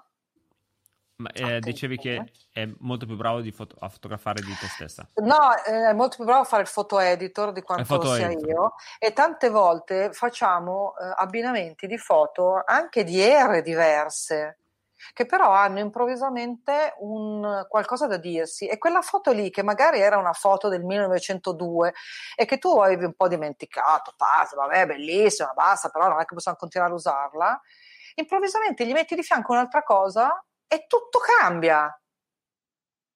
È molto interessante. Molto e interessante, poi è molto bella questa cosa che vai vicino, vai lontano, metti vicino due campi completamente diversi, il microcosmo e il macrocosmo, il dettaglio, il macro con il campo lungo. No, è meraviglioso. È, è... è molto bello. Allora, e... eh, se dovessi, adesso tu devi però chiedermelo, a un certo punto sì. tu devi dire qual è il libro che consigli. No, io mi sono preparata. Tu eh no, sì, dire. ma è alla fine, sono le tre domande ah, finali. È, Quindi tra due ore te le faccio. Non me lo puoi, ma non lo puoi dire adesso così io dico una cosa su questo libro? No. Qual è il tuo libro preferito? Grazie, grazie. Avevo una domanda così che mi passava in testa in questo momento. Grazie, Ma grazie. qual è il tuo libro allora, preferito? Allora, il mio libro è La camera chiara di Roland Barthes. Okay. Nel senso che tutti voi che ascoltate e volete saperne di più, questo libro dovete averlo letto. Se l'avete tutti letto, meglio, perché quello che vi sto per dire lo sapete già. E cioè, lui dice, ci sono due cose fondamentali che ci devono essere in un'immagine, lo studium e il punctum. Che cos'è lo studium? Lo studium è l'informazione che la foto ti dà. Non so, esempio, eh, una foto di gente che vendemmia in Francia. Allora, tu capisci che sono in Francia perché hanno la magliettina a righe e il baschetto, invento, eh, sto inventando una roba così per dire, eh, che stanno facendo la vendemmia perché tagliano tutti i tralci del, dell'uva, e c'è il trattore, eccetera, eccetera, tu dici, ah, guarda che bella scena di vendemmia in Francia. E quello è lo studium. Il punctum non è detto che ci sia in tutte le foto, lo studium sì, perché sono le informazioni che l'immagine stessa porta di, di, per sé. Il punctum è invece qualcosa che ti ferisce l'occhio, che tu improvvisamente guardi e dici questa cosa mi rimarrà dentro, che è lo sguardo di qualcuno, è un gesto, un dettaglio, è una qualsiasi cosa che colpisce, ti colpisce, colpisce te, non un altro. Col dittico questa cosa la puoi fare più facilmente perché una foto che abbia tutte e due, cioè che abbia questo punto, è un po' più difficile da fare. Se invece certo. le fai e le metti insieme, un po' riesci a, ad assolvere alla lezione di Bart eh, con due immagini. Non so se mi sono spiegata. Ah, sì, sì, sì, ti sei spiegata benissimo. Eh. Già tre volte mi sono spiegata bene. Beh, eh, così. Ah, no, no perché, no, perché ehm, effettivamente trovare in una fotografia entrambe le cose è più difficoltoso. E eh, invece, a, a, a, avvicinandone due, può essere più semplice, ma la cosa davvero interessante, ed era questa la riflessione che stavo facendo, è che tu puoi prendere due foto completamente scollegate e dare loro un nuovo senso. E questo è bellissimo, pa- guarda, bellissimo. È, un, è una, un, lavoro molto, molto bello. Ma senti, questo... No, dimmi, scusami. No, no, no, dicevo che questo è un lavoro anche che fai se costruisci una mostra no? Cioè la successione delle immagini, quando tu le metti sul muro, per intenderci, non è casuale, perché inevitabilmente tu che guardi passi da una, un'immagine all'altra e quindi l'immagine prima in qualche modo deve essere viatico per quella successiva, ti deve condurre a quella dopo e poi ti deve condurre a quella dopo. Allora, in qualche modo nel dittico è lo stesso, una ti conduce all'altra e se poi l'altra ti può ricondurre all'altra ancora è perfetto, fai un 8 totale. Bellissimo. E questo gioco anche di campi, no? Appunto, prima dicevamo macrocosmo, microcosmo. Eh, ti ha influenzata anche quando poi hai fatto un passaggio nel video? Ah, come te l'ho servita bene? Sì, molto, devo dire. Mm? Allora, eh, direi di sì. Eh, anzi, anzi, eh, molto, molto cinematografico come linguaggio questo, ma questo l'ho capito dopo, perché nella mia vita ad un certo punto è successo che un produttore, io non avevo fatto un video in vita mia, nonostante amassi il cinema perdutamente, e amo ancora il cinema perdutamente, ehm, questo produttore mi ha chiamato, mi ha detto vorresti fare dei video per noi? E io ho detto guarda ma non so neanche, com- mm. cioè, niente, zero. Ah non importa, non importa. A me la parte tecnica non interessa, a me interessa che tu ci metta appunto la tua cifra stilistica, che tu ci metta il tuo gusto, che tu ci metta il tuo approccio, eccetera. Bene, ho raccolto la sfida e infatti ho fatto delle cose, molte cose commerciali più o meno interessanti e anche alcune cose non commerciali, devo dire carine. Ma mh, per rispondere alla tua domanda, eh, questo è ancora di più nel linguaggio del cinema, dove tu hai questo, questo respiro magari molto ampio e poi improvvisamente un dettaglio, l'occhio. C'è, per esempio, c'è il, la, la, la, scena di entrata di Film Blue di Kieslowski, dove si vede l'occhio di lei sbarrato, ed in questo occhio si vede riflesso lui. È, è, è un dettaglio quasi, quasi claustrofobico, perché non vedi neanche l'occhio, vedi parte dell'occhio, proprio solo la parte dell'iride nel quale si riflette la figura di lui che ha il suo cappezzale, eccetera. E poi da lì parte il film e, e si, si, aprono le scene, ma si aprono davvero. Per cui questo è, è, è molto cinematografico. Quindi in un certo senso ho, ho, ho, mi sono pre, predetta si dice? sì, sono, sì. Mi sono prevista.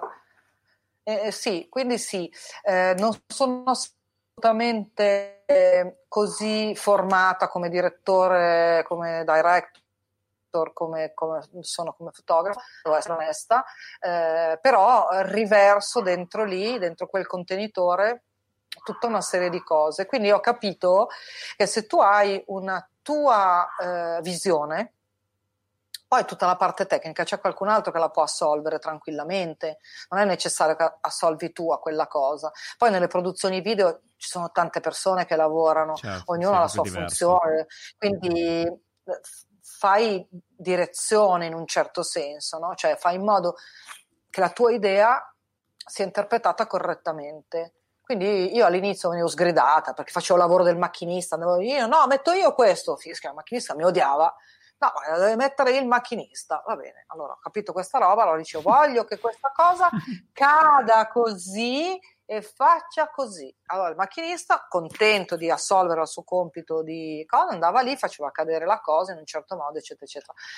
Quindi è un lavoro diverso perché è un lavoro dove tu dirigi, però se sai quello che vuoi, o perlomeno se, se, se, cerchi quel tipo di armonia che è la tua, la tua visione, il tuo gusto, il tuo modo, eh, è molto semplice, perché tu, se tutti fanno bene il loro lavoro, tu non devi fare altro che dire che cosa devono fare, ma se la, loro lo sanno già fare, non so se, se mi rendo, cioè certo. non devi fare tu il montaggio, però tu gli devi dire stacca qui, sì, sì, sì, chiaro, tu, tu devi avere la tua visione e loro poi fanno la manovalanza di quella visione. Sì, la, fisicamente no? lo fanno fisicamente. loro. Montare è un lavoro meraviglioso, è un lavoro Ma, meraviglioso. Guarda, il montaggio è incredibile, è un'altra cosa che ti dà la possibilità di mh, reinventare un contenuto. Guarda, assolutamente ho fatto, mi è capitato di fare dei video, magari con degli amici, ma proprio che sono stati caricati anche qua su YouTube. Stessa identica giornata, diciamo, non abbiamo ripreso le stesse identiche cose, abbiamo ripreso magari il flusso della giornata, ma il, il contesto era lo stesso, le persone erano le stesse, eh, il racconto era lo stesso, ma poi il modo di raccontarlo attraverso il montaggio era completamente diverso. Cioè, tu vedevi il suo video, vedevi il mio, ed erano due mondi contrapposti. Ed è incredibile quanto poi anche la tua personalità traspaia dal montaggio, no? Perché puoi mettere... Ah, troppo bello. E... È molto bello. Tu lo sapevi, mi è stato detto recentemente che tra le più brave montatrici mondiali ci sono le donne? Non lo sapevo.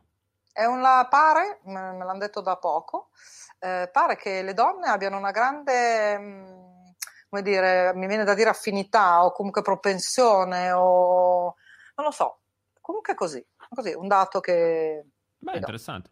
Tra l'altro, eh, lavoro estremamente meticoloso e lungo, montaggio. Cioè... Molto, sì. Molto. Enrico chiede: Buonasera. Uh, vorrei chiedere: è possibile scattare liberamente e poi successivamente abbinare le immagini dando loro un corpus unico?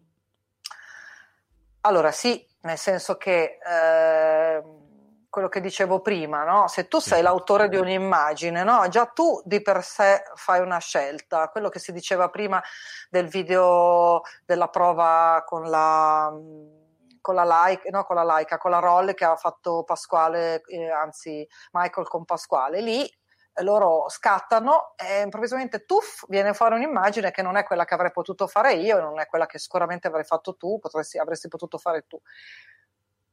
E quindi dentro quell'immagine c'è già un po' di te stesso, anzi senza un po', ci sei tu dentro quell'immagine lì. Quindi se tu vai a ripescare un'immagine che hai fatto un anno prima, il giorno prima, X nel passato e la metti insieme, c'è sempre un dialogo perché sei tu l'autore, il trade union sei tu. E se queste immagini poi tra di loro hanno, cioè la stessa mano, ecco questa è la cosa fondamentale. Quando per esempio lavori per l'editoria, ma non solo, tante volte dicono, ah no, qua bisogna cambiare mano.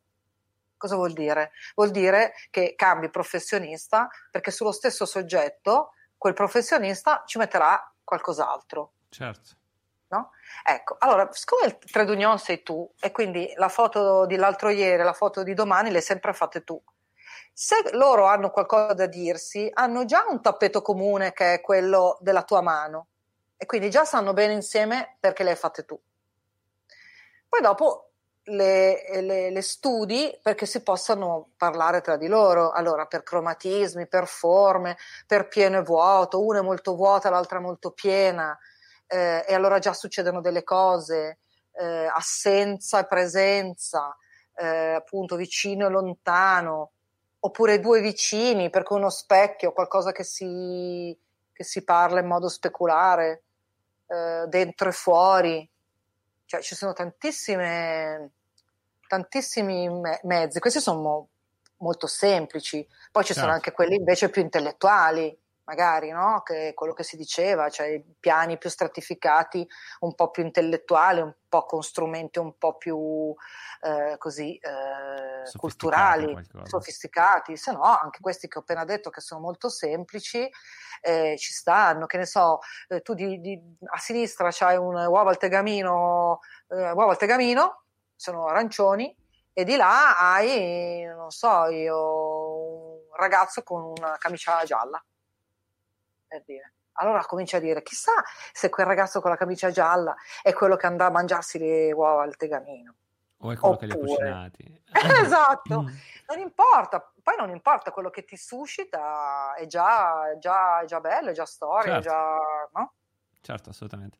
E co- voglio chiudere con questa domanda, prima delle tre domande, anzi due domande perché non abbiamo, abbiamo già... Non abbiamo fatto tre ore ragazzi, eh? solo una e mezza. Solo una e mezza, solo una e mezza. Ehm che però è la domanda più, un po' più difficile di tutte, no? Eh, visto che nella tua scaletta c'era appuntato questa cosa dello stile, eh, della ricerca, è l'ultimo punto. Eh, allora ti chiedo, come, qu- quali consigli daresti a un giovane ragazzo che si sta approcciando alla fotografia per trovare appunto il suo stile? Che è sempre questa cosa che tantissimi dicono: Ah, ma come farò a trovare il mio stile? Ah, eh, mi piacerebbe essere distinguibile in qualche modo, avere il mio modo, il mio approccio. Ecco, come? Benissimo, ho, ho la risposta. Vai. Allora, in realtà tu ce l'hai già quella roba dentro di te, non è che te la devi fare, tu ce l'hai già. Mm-hmm. Quando vai al mercatino delle pulci, e nella bancarella degli indiani ti compri un anello, comprerai l'anello del tuo gusto, del tuo stile. Quindi tu devi fare un lavoro su di te per riconoscere quello che dentro di te probabilmente c'è già, che è frutto di quello che eh, hai vissuto, quello che hai studiato, la mamma che hai avuto, eh, il papà che hai avuto, i fratelli che hai o non hai avuto, eccetera, eccetera, i viaggi che hai fatto, tu sai già quelle cose lì, anche magari molto, molto all'inizio, perché hai vent'anni, hai fatto vent'anni di vita, di esperienze, non 70, e quindi è un gusto ancora un po' in formazione quindi quello che tu devi fare è guardarti, guardare quello che scegli, guardare quello che, che fai, come ti vesti, perché metti un colore con un altro. E quello sei un po' tu, no? Allora ti metti sempre di nero. Allora io sono un po' quella roba lì, che non è assoluta, eh? attenzione. Io mi sono vestita di nero per tantissimo tempo. Adesso casualmente ho una camicia nera e, ma, perché mi volevo mettere in, pandan, in pin pan con Michael, ma di solito non lo metto quasi più ehm, perché adesso invece prediligo molto di più il colore. Però quando io mi vestivo così tanto, tanto, tanto, tanto, tanto di nero, facevo delle foto tanto, tanto, tanto, tanto colorate, per esempio. Perché evidentemente non volevo essere distratta su di me da certi segnali, ma quegli segnali li andavo a cercare da un'altra parte. Questa cosa qua l'ho notata poi nel tempo. E quando io ho abbandonato questa sorta di uniforme che un po' mi proteggeva, un po' mi, mi anonimizzava, mi faceva un po', mi nascondeva, poi invece i colori hanno cominciato ad abbandonare, cioè a, a stemperarsi un po', sono più delicati, sono meno aggressivi, sono più eh, così polverosi i colori che piacciono a me adesso. Per cui è chiaro che è una domanda a trabocchetto questa, caro Michael, perché non, si, non c'è una ricetta per questo. Però secondo me è guardarsi dentro, è guardare perché un film ti piace più di un altro. Cioè, che cos'è che ti è piaciuto? Che linguaggio ti è piaciuto di più? Ti piace di più Tarantino, che ha quel modo di eh, accostare i colori, di, di, di, di questi ambienti di un certo tipo, eccetera, o ti piacciono di più invece certe altre atmosfere più rarefatte, meno così, un po' più metalliche di altri film? Allora anche lì capisci no? un po' quali sono le tue... Certo. E qui pian pianino, mentre ti chiarisci un po' queste cose, le cominci a, a tenere da parte e poi ti si ripropongono. Allora devi un po' devi un po' concentrare, devi vedere, devi riconoscere, ecco, devi un po' riconoscere chi sei. certo, che poi è assurdo come questo lavoro sia difficilissimo, non solo nella ricerca fotografica di uno stile fotografico, ma proprio anche a volte nel definirsi, no? Uno fa fatica a definirsi, in, ehm, però invece agli occhi degli altri è palese quello che è, no? È, è lui che si deve rivelare a se stesso in qualche modo, che è poi la cosa più, più complicata, no? Però quando sei allineato, ecco io lo, lo dico sempre, eh, di tutti i fotografi che ho intervistato, tutti quelli che comunque hanno una carriera, hanno avuto successo, che poi per ognuno il successo è qualcosa di diverso, però diciamo, ecco, successo secondo la loro visione di successo, ok? Erano quelle persone che in qualche modo erano molto centrate su se stesse, cioè che avevano trovato il loro modo di esprimersi, avevano trovato la loro filosofia della fotografia in qualche modo e su questa poi hanno costruito una carriera ed è fantastico questo. Però ti faccio notare che tu hai usato un termine che è trovato.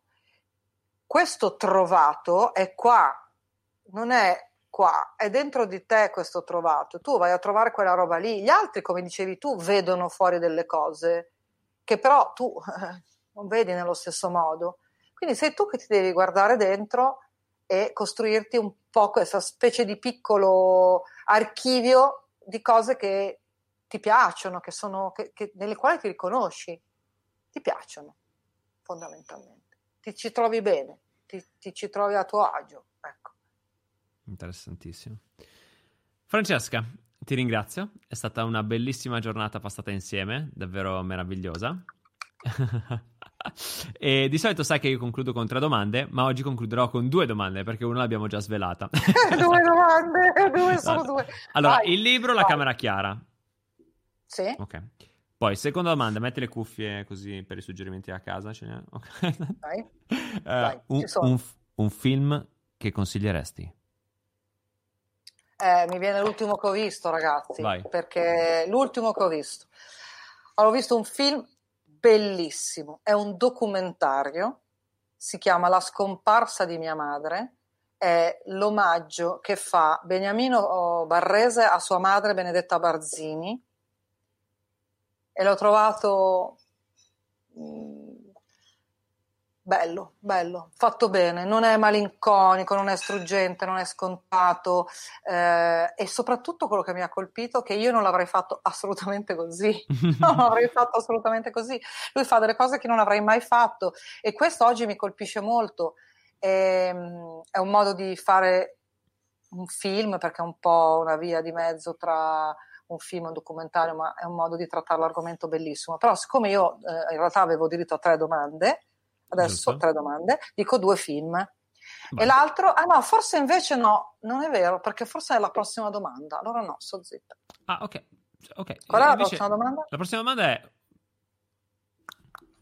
un oggetto sotto i 10 euro. No, se no, consigli... se no, dopo lo dico lo stesso. Dai, ok, dico, un oggetto sotto i 10 euro. Ah, no, allora no. Che... Allora no, rewind. E un'altra okay. cosa che dovete vedere, una serie TV. ok, vai. Molto, molto interessante dal punto di vista visivo, veramente, che è Unorthodox, che è una miniserie di quattro. Io odio le serie perché mi mandano angoscia, quindi okay. queste ha solo quattro, per cui le vedi tutte e quattro. Cioè stai in pomeriggio, te le vedi, esatto. ciao, così ciao, non sai l'ansia di andare a casa. Dente, esatto. esatto. esatto, ed è molto bello, veramente molto bello. Basta. Okay. Ripetimi il nome?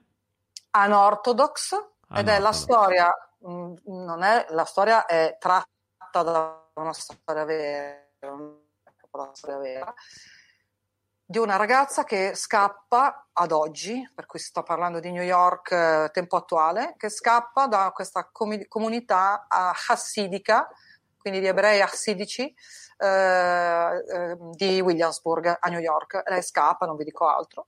Okay. Eh, molto bello, molto bello, ma visivamente stupendo. Intanto poi a me piacciono un sacco le storie tratte da una storia vera, cioè i film tratti da una storia vera. Bellissimo. Storia vera. E poi l'ultimo invece, un oggetto sotto i 10 euro che può tornare utile a un fotografo. Allora non mi sono preparata per no. niente questa cosa, però vi dico la prima cosa che mi è venuta Vai. in mente. La prima? Sì, sì, il gel igienizzante per le mani. Beh, in effetti in questo periodo cosa, cosa meglio di quello? Cosa meglio di quello? Beh, quindi vale, vale, il primo che viene in mente sicuramente costa meno di 10 euro, anche Vale. se in certi momenti non è costato anche di più. sì, è vero. Comunque quello lì. Quello lì. Ok, va bene. Francesca, io ti ringrazio. La chat No, io ti- ringrazio te, guarda, grazie mille. Spero che non sia stato noioso. Ci ho messo tutta l'energia che ho potuto perché non fosse noioso, di non dire sempre le stesse cose e ripetere sempre le stesse cose, eccetera, eccetera. Quindi io ringrazio te, spero che questo sia stato così. come- Guarda, come spero. Salvo dice bellissimo convivium anche questa sera, ma cosa lo dico a fare? Grazie, grazie, grazie, grazie infinite. Grazie. Davvero molto bella, grazie, grazie. Insomma, insomma, ti Ma ringrazio. che carini, guarda, ti ringrazio davvero. Dal cuore. Aspetta, c'è questo. Eh, già seguivo Moscheni, ma questa intervista Mi ha fatto apprezzare ancora di più anche Grazie. per la sua simpatia. Oh, Oh, vai. ciapa lì e porta qua. Te. Esatto. Vabbè, in saccoccia. Esatto. Ti mando un abbraccio Va grande. grande. Grazie anche a te, grazie E mille. Grazie magari a poi ci vediamo e- io, te e Enzo, facciamo un aperitivo insieme quando sarà Molto mo- volentieri, modo tempo. quando sarà possibile, ma spero tra non molto. Esatto, ti mando un abbraccio davvero grande. Ciao a Grazie, tutta la ciao a chat, ciao a tutti. tutti. Ciao, a Ciao, domani. ciao. ciao, ciao. Introducing touch free payments from PayPal, a safe way for your customers to pay. Whether you're a market seller, I'll take two tomatoes and a cucumber. poodle pamperer, piano tuner, or plumber. Signing up to accept touch free payments for your business is easy. Simply download the PayPal app and display your own unique QR code for your customers to scan. Touch free QR code payments. No seller fees until 2021, not applicable to PayPal here transactions. Other fees may apply. Shop safe with PayPal. Sorry I'm late, everyone. It's all right. The meeting's just getting started. Are you in your closet? Yeah, it's the quietest place. Ooh, ah, not the roomiest, though. Getting closer with your closet these days? That a dinosaur costume behind you? What? No. The Container Store's custom closet sale is here to help with up to 25% off closet systems and free virtual in home closet design. Who wants Sean to put on the dino suit? really, guys? The Container Store, where space comes from.